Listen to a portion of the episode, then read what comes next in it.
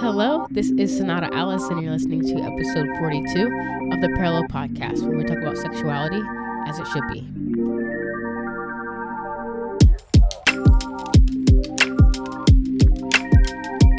Hello, everyone. Welcome back to the podcast, the Parallel Podcast.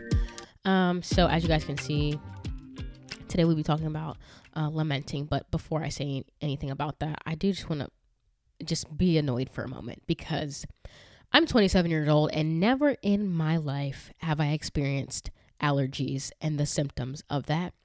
I look back on my childhood and when I make fun of my brothers, when he'd be like, my older brother, when he'd be like rubbing his nostrils, and I'd be like, huh, can't relate. And now I'm 27 and I can relate. So I don't know what happened in Orlando, Florida, this current pollen season or whatever heck y'all call it. But your girl, they got me. and you know just keep me in your prayers because i never want this to ever happen to me again. I let it, i want this to be like oh yeah that one time when i had uh allergies and i want it to never happen to me again in my life. So um just just keep me in your prayers for that.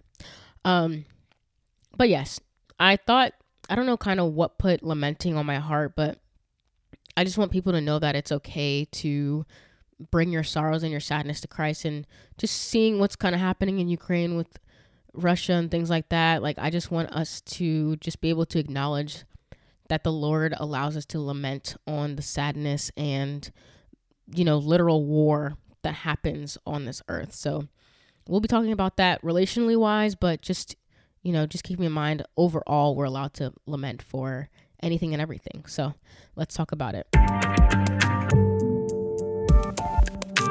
All right. So you guys may be wondering, like, what does this have to do with sexuality? Well, I'm gonna get there, and you know that.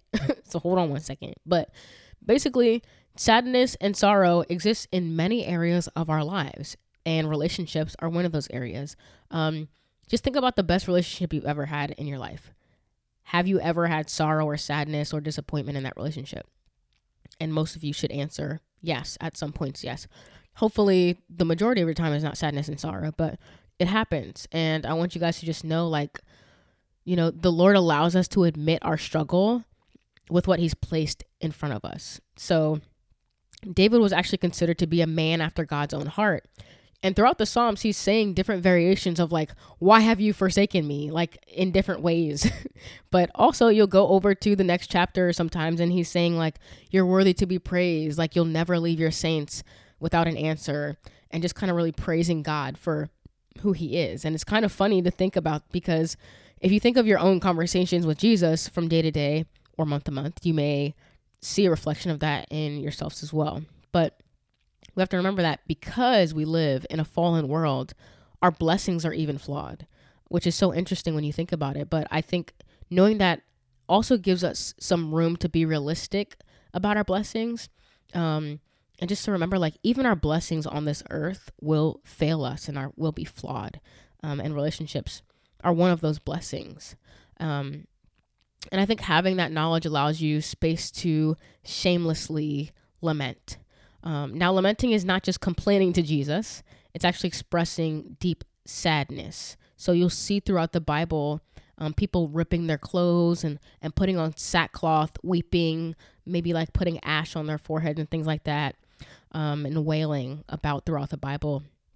In the Bible, outlining people even taking lengths of days to mourn. And, you know, nowhere are you really going to see God or Christ punishing people for expressing themselves this way. Um, and it's no different for you or for me.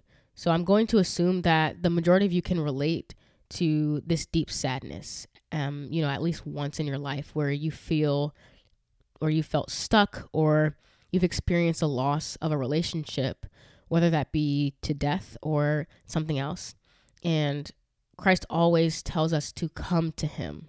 He says he is our comforter. He is also all knowing. So he knows your thoughts already. So you might as well just lay them at his feet. So, you know, the Bible literally tells us to seek knowledge. In James 1 5, it says to ask God because he gives generously. And man, like, I think once we I mean, we're not going to ever fully understand, but once we get a better grasp on who God is and the kind of God that He is, and you know His character, I think it allows you to just live more freely and just be honest with Him and lament and be joyful and experience all all the emotions that come with being a human on this earth and in this kind of you know sacrifice. Bless your name. And y'all may be listening like waiting to hear the light bulb come down from heaven and take me out.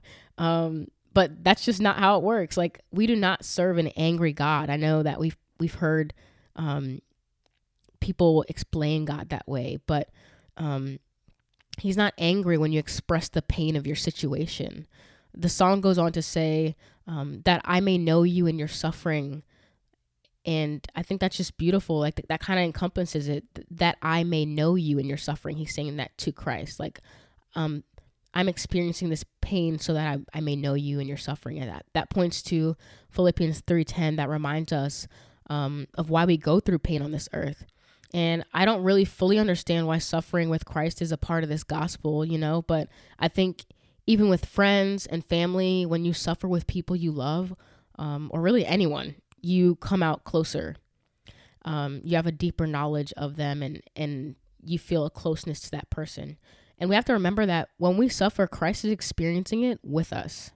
Um, I think we forget how interwoven He is within our literal being, like literally in our bodies, um, but just interwoven in in our day to day as well the Bible shows us um, a Jesus who weeps and a Jesus who became angry when people weren't loving God or loving others well.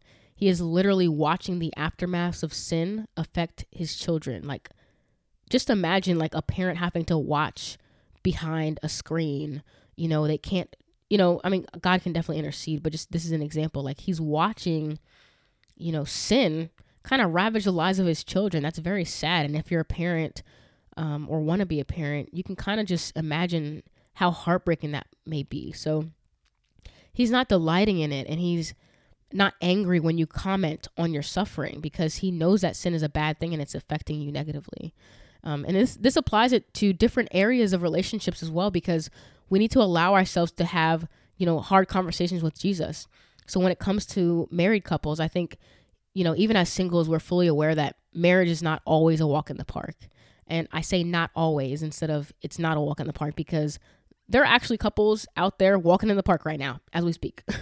um, there are definitely walks in the park between the uphill battles. But we are, um, you know, we're all aware that once you get married, life doesn't become rainbows and coconuts. And, you know, I've been in, in, in couple sessions where people are really in the trenches trying to figure things out. Um, you know, through the process of understanding themselves while in the process of understanding each other. And if you think about that, it's that's a lot of depth there. You're trying to understand yourself while also trying to understand another person while also trying to understand your relationship. That's a lot of hard work. So, as singles, you may um, be able to relate where when it comes to like maybe hard friendships or family relationships where things are just not okay for a while, but you know, for the married folks, I want you to remember that the Lord can handle the did I even choose the right right one question or why did you make him or her like this? Um, even the deep sorrow of how you have sinned against your partner in ways you never thought you would. Um, he can handle the tears and he can handle the struggle and he can handle the questions that you're asking him, you know, in the midst of it. And for those in dating relationships, maybe you've hit a really hard patch and you're asking yourself if it's even worth, you know, going through with marriage or, you know, your significant other is going through a really hard thing and you can't fix it. Um, you know, the Lord can handle that conversation. It's hard to love people when you're going through a hard situation, and it's hard to be loving when you're going through a hard situation. So we are constantly fighting against our flesh to be Christ like, and that's not an easy fight, and the Lord knows that. Um, like, just think about it. Daily, we are waking up and trying to love others like a man who came on this earth and lived a completely blameless life. Just think about that. Like, we're doing really hard work every single day. And I'm not saying it, you know, to be works based um, in a works based way, but as Christians, because Christ's ultimate sacrifice, it's an honor to want to reflect Christ in the world. Um, the issue is that we live in a sinful world and we sin as well. So we're working against a lot and we're literally working against ourselves. Um, but I think the best and most rewarding way to suffer is for Christ. And the cool thing about it is we become better in the process because, you know, Christ is working through us and as we grow in our suffering, it's making us better people. And even though it hurts, we are literally like stretching ourselves. So I want you to give yourself some some grace as well. Like this is really hard work. And Romans 12, 1 through 2 tells us to present our bodies as, as a living sacrifice, holy and acceptable to Christ. And verse 2 tells us um, not to be conformed to this world, but to be transformed by the renewing of our mind. So this can be applied in many ways, but for single people, um, for those who have chosen abstinence and you're like really struggling with that commitment to Christ, um, not giving your body to people who don't deserve it, to people who, you know, are not in a marriage with you. In the waiting, you know, you may be even wondering as a single person when it'll be your turn, you know, and, and there is deep sorrow with that. Um, and just struggling with wondering if it'll ever be your turn as well, you know. Um, so the verse says a living sacrifice. Rarely do we fully, you know, enjoy the experience of sacrifice. And I say rarely because I've I've sacrificed for people that I love and it it's it's kind of caused me to go out of my way, but I love the person and I've been able to see them happy or see them benefit from whatever I sacrificed. But rarely is it fully um, something you enjoy because a sacrifice is supposed to be you giving up something. You know, it takes something from you. So it's not going to always be completely enjoyable. Um, and Christ is asking us to sacrifice ourselves and lay down our lives daily.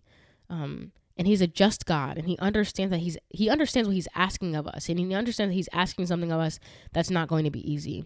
So if there's sacrifice, there is most likely going to be some lamenting at some point if you just think of it that way. Like sacrifices are not easy. So sorrow is going to be, you know, it's going to come at some point. So so we can take the verse, you know, verse 1 literally and hear it as literally honoring your temples and laying it down for Christ, but also if you remember in the Old Testament um, when someone sinned, they had to sacrifice an animal's body. Um, we now can be the living sacrifice. Um, and how do we do that? By being transformed by the renewing of our minds. And it goes on to say in verse 2 that by testing, you will be able to discern what is the will of God. Um, so there's a great pastor by the name of Rich Villodas. I don't know if I said that right, but R I C H, last name V I L L O D A S. And he said, Lamenting is the spiritual mature response to sadness and sorrow. Our spiritual aliveness is not found in our ability to suppress our sadness. Our spiritual aliveness is found in the ability to bring it to God. So, as Romans 8 1 says, there's no condemnation for those who are in Christ Jesus. And the Bible says to approach the Lord boldly, and that's in Hebrews 4:16. So the God of the universe is saying to come to him boldly. And I know that sounds like who am I to approach the God of the universe boldly? Like with my chest out. who who am I? But it's more of like just remembering who Christ is because you are loved by God and he wants you to approach him with that knowing knowing the kind of God that you serve, a God that listens and a God that responds. But also, you should remember who you're talking to. You know what I'm saying? Like, He is the God of the universe. So remember, you can express your struggle without getting disrespectful. Um, but the simple expression would never be considered disrespectful. Um, Christ is not angry at you. Literally, David, all throughout the Psalms, is like really struggling with God and, and the situations that he's in.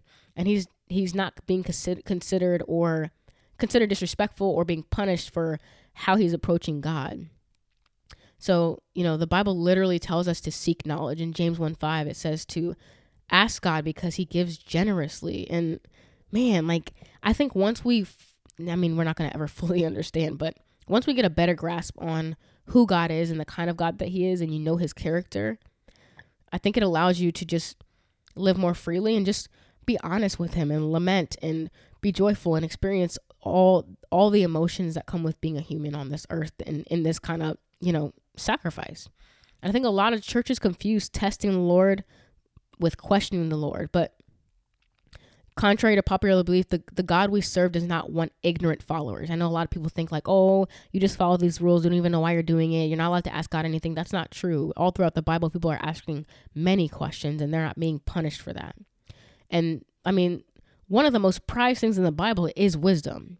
Like it's it's more precious than rubies. Like the the the Lord really highly um considers that and wants us to be wise. So it's not just, you know, blindly following Christ.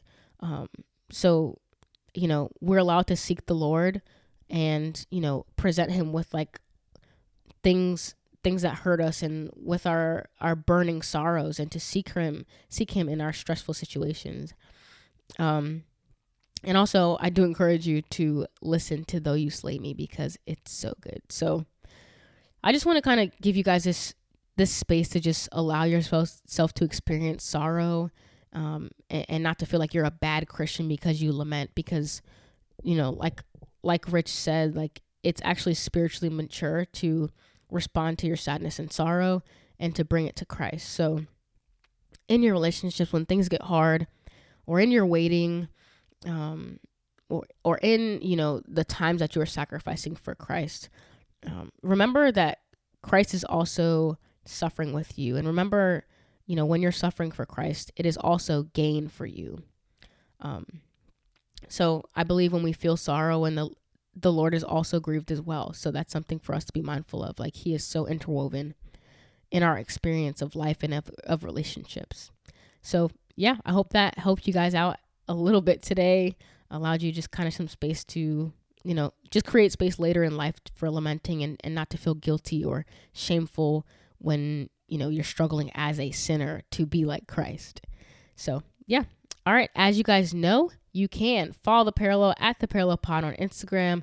You can uh, subscribe to be a patron and you know help the podcast out, but also have access to extra bonus things that you know free listeners don't have access to. Also, follow the parallel on TikTok because we we are in there, and I wish I could see how many TikTokers are listening to the podcast, but I can't really tell from what platform people are coming from. But I see you guys. Um, I don't literally see you, but well, kind of, I can see the numbers. So I see that you guys are here. And, you know, just keep telling your friends about the podcast because, you know, I speak about, diff- I speak to different people and they say, like, oh, I just told my friend about this or anything like that. Just keep telling your friends about this um, and have dialogue about these, these kinds of things because that's the reason I even started the podcast. If, you know if one person if I, if one listener is counted as seven people because you had a conversation with all those people that's all i care about. I don't care what the numbers look like. I just want to make sure that you guys are having these conversations. So as you guys know remember to kiss the Son and remember to speak the truth in love. Bye